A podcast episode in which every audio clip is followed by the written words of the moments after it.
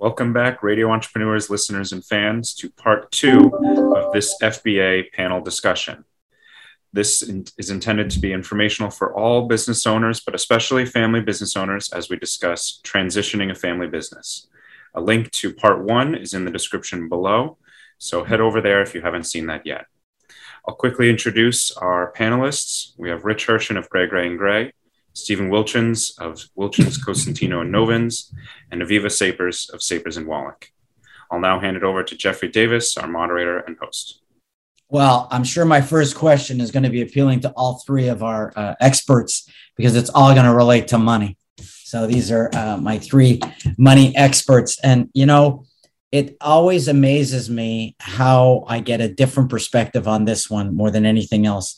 It's really how transparent should parents and family be in discussing transition about financial net worth and what the assets are because I I see this debate I see it even in my own home. Uh, are they mature enough to handle this? Are they responsible? Who do they tell? Who do they not tell? Uh, do they understand the equity? You know, parents so many times are working in a vacuum.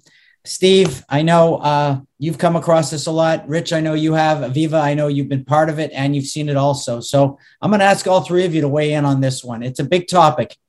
You know, what do you share and when? My feeling is it depends on knowing your kids and knowing what they can and can't understand and what they're going to do with that information.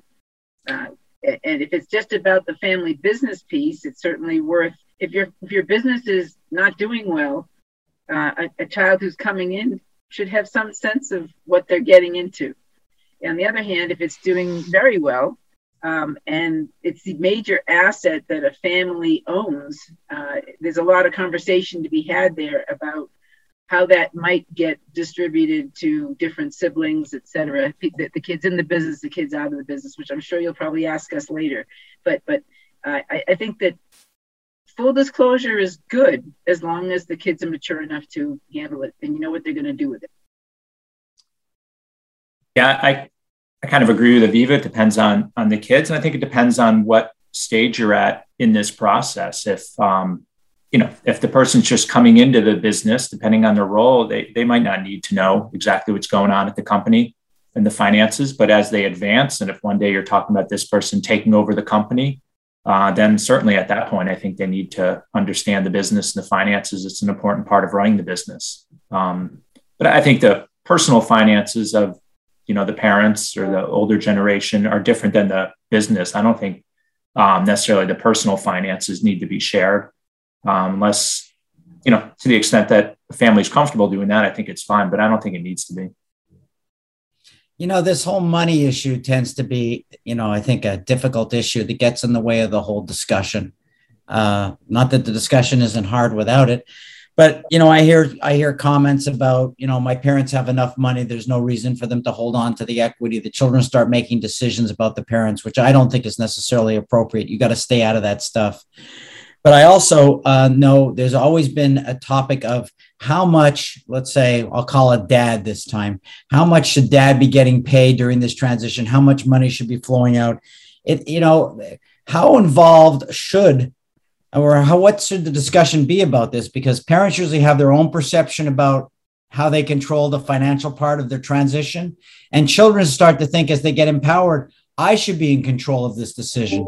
And I think it's a point of resentment that I see that goes on between the two parties. I, I would agree with you, Jeff. And I think that I think each person should be compensated based on the performance. I don't think there should be entitlement in the sense because I found, started the business or built it up to X that I should still continue to get paid Y. I think I think the value, the business transcends every decision with regards to what you should be compensated, in my opinion. And I think that the founding generation should understand that and pull back, assuming the younger generation is performing, then they should be compensated additional amount. And if that means they're, they're should be getting paid more more than the founding generation if the performance is there that only helps everyone. So I think that um, you, there should be some type of objective standards, not so much entitlement. Entitlement in starting the business and entitlement that I was born into the business. So I think that both, you know, all generations need to understand that if we protect the business and we fairly compensate our people based on performance, we will all benefit as time goes on. You know, Rich, a lot of times, uh, I'm sure parents come in, they're reviewing taxes. They don't even bring their children who are equity participants, and the children don't know. So you see it from a different perspective. Mm-hmm. And, you know, I don't know how forward you can be in terms of discussing these things with clients, but you see it from the other end, from Steve, who's planning the legal documentation. Yeah. And, you know, with that, I think, you know, the compensation, an important piece to remember is kind of the overall estate plan and, and what some of the goals are there um, with transferring wealth to the next generation, estate taxes, and, and things like that. So I do think it's an important consideration when doing this is to get you know your estate attorney and your accountant as part of that to see you know someone may feel they're entitled or deserve or you know want to get paid fairly, but it may run counter to what they're trying to accomplish with an estate plan as well. So I think that's an important aspect to include. One thing I would I would maybe ask both of you just and i'm not the one asking the questions but how do you mark how do you measure performance? If you're not in sales or you're not doing who, who judges on the performance? Because that gets to be a bit of a sticky wicket among siblings among generations etc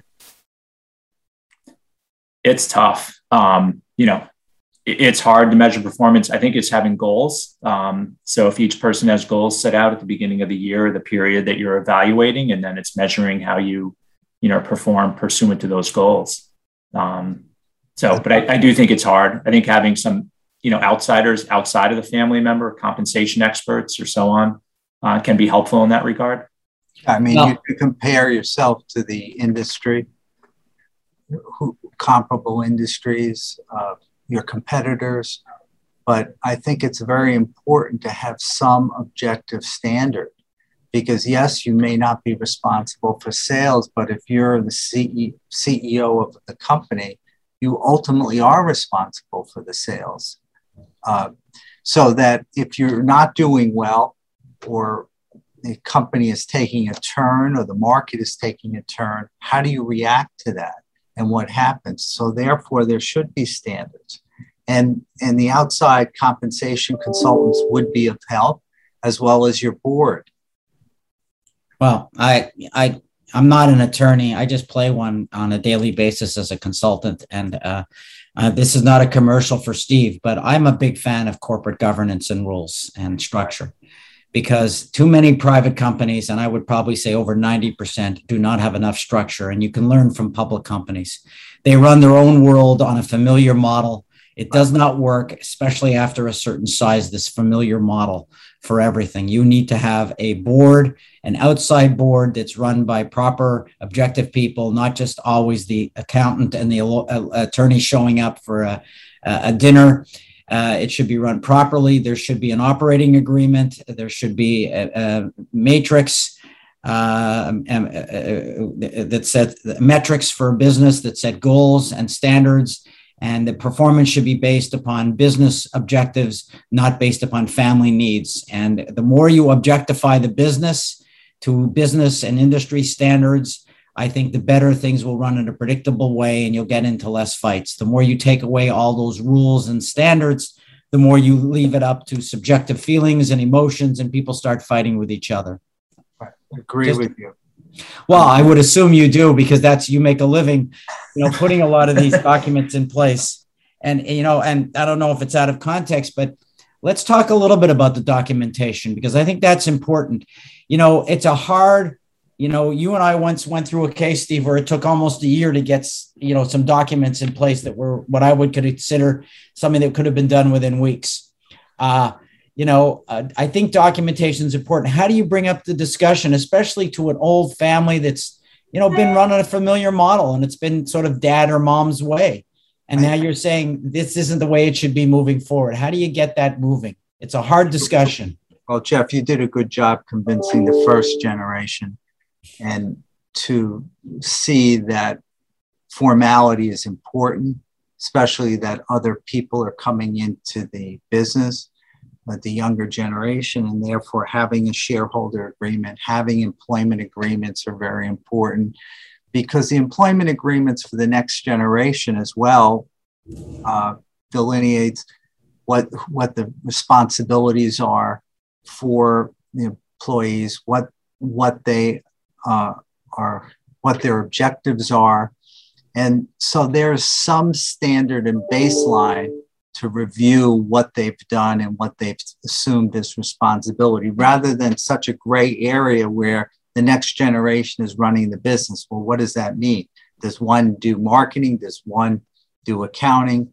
Does one do um, the internet, et cetera? So I think it's very important to have employment agreements, a shareholder agreement, maybe a code of conduct for the family to have uh, to have an understanding and to meet regularly with this with this documentation because just having the documentation is one thing but making sure it, it's observed and adhered to is, is even more important um, any thoughts from either of you on that one I don't know if you had any of these things. I think you did. So I guess I'm putting on my advisor hat for a second. Having buy sell agreements in any sort of succession plan, because it's not always happening when someone's alive. The accidents happen, heart attacks happen, and then the, the founder may pass away. And having certain document structures, even a preliminary idea of who's going to run the company and how that's going to happen, is worth having, even if it gets amended or changed over time. But if someone dies or becomes disabled, those things should be in writing because it's important that, that it doesn't become just one big chaos or one chaotic situation when the founder's gone. So right. both at during their life and then if an unforeseen circumstance happens as well. Right. The corporate governance documents should be tweaked every few years, as well as the estate planning documents, and they should be linked together. They, they need to be reviewed together and fairly regularly reviewed and tested to make sure that it fits where they are at that point, the family and the company. Rich, I guess you see it also at the end result, and that is the tax returns when things are done properly and organized. And I, I'm sure it's a lot nicer when these things are planned out. Yeah, absolutely. I mean, I agree with everything that's that's been said of you know the governance and having things documented and having you know kind of the rules of engagement here and just having them in writing so everyone can follow them. It makes things easier for everyone. And as aviva said unexpected things happen. Um, and so being prepared for that you know a lot of we focused on this starting the conversation and doing this period a nice transitioning be done over time. They don't always work that way. Sometimes you wake up one morning and all of a sudden it's transition time and and be prepared for that. So you know, I think having all these things in place is, is a really good idea. Right. Um, I'm going to ask another question before we go, and I think it's this is a tough one because you know hindsight is 2020. Do you always give equity to family members if they're not in the business? How do you decide that one? Now, Viva, you have siblings who are not in the business, and Steve, you've seen both sides. I have too, and I think Rich has also. So I'll, I'll step on that one. So I think that to the extent on what size the estate is, and to the extent you can compensate and provide bequests to the non family members, to the family members that are not in the business, uh, it would probably be better to provide most of the you know the non-business assets to those people who are not working in the business. At the same time, there's there's thought that if the business is large enough, that the people that are not in the business, the family that's not in the business, should get some compensation, should get some equity of some sort, a small amount potentially. Um, because if the value continues to grow, if it's a fast moving business or tremendous cash generation, um, because the problem is a lot of times the family can't equalize the value of the, the estate because the business is the largest asset for the most part. So, primarily, the the children or family members that are involved with the business should get the bulk of the the uh, business equity but i but i'm not opposed to having non you know the other family members get a small piece my experience is if you can avoid it avoid it uh, there's a wonderful tool we use called life insurance that helps be the, the great equalizer of family assets. And you can even use monies from the company to help buy the insurance that the other kids benefit from. Um, not always the case, but, but oftentimes it's a great way to provide other assets that you, the parents may not have to give to other siblings. But I agree. If you can avoid it, you avoid it. Uh, if there are ways, if there's real estate in the business, but the business is a different entity, then sometimes having other members of the family own part of the real estate, that's being run in essence as its own asset in its own business with certain agreements and leases and all that stuff in place. Uh, but I find you have better harmony family wise when there aren't siblings on the payroll that don't work there and other types of things that happen where they think they have a say in how to run the company that they've had no part of. Right. And but, I find that that's, that causes a lot more angst than some good planning. Right. I want to just provide some clarity to that. Uh, I think, Aviva, you've said some good points, but there's, you know, depending on the size of the business and depending on the type of business will also depend on whether there should be equity to members that are working in the business or members that are uh, of the family that are not working in the business but also having a piece of real estate that leases to the business i mean they're linked. I mean so to the extent that the business wants a 10 year low low value lease the the the shareholder the owners of the llc that own the building they're going to you know have their value depressed because they're supporting the business, but they don't own the business. So it's not as easy as one thinks. So it depends on the type of business, depends on what the value of the business will depend. And and I think life insurance is a good way to so you know to give non business non family members that are not in the business additional value. The only issue is is the person insurable you know they should be talking to aviva way before they they have the conditions uh, before the you know they're 70 years old or 80 years old and they're trying to equalize the estate at that point.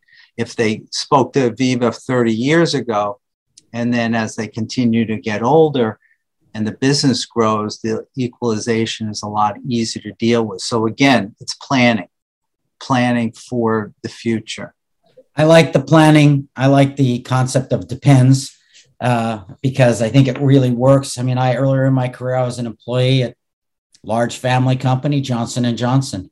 The Johnsons have equity and they have a channel to work in the business if they can perform. But I also like in these smaller privately owned businesses that if you're not working in the company, you really don't want to be able to interfere with the company. And, and I think that that's an important concept. It's if you work and you perform, uh, and it's a performance based system, then you should have participation. But if you're not working and you're not performing, there are other ways to compensate you that it can be equitable within the family. Right. So I think that that was uh, a good a good segment, uh, Nathan. Thanks, Jeffrey, and thanks, Aviva, Rich, and Stephen. Uh, Want to remind everyone that this was just part two of three, so there is another segment yet to come. So be sure to ch- subscribe to Radio Entrepreneurs and click the bell button to get notifications when the next segment goes live, as well as all of our other recordings. You can also find us on iTunes, Facebook, LinkedIn, uh, Google Play, many other podcast platforms as well. And we want to catch you in the next segment after this short break.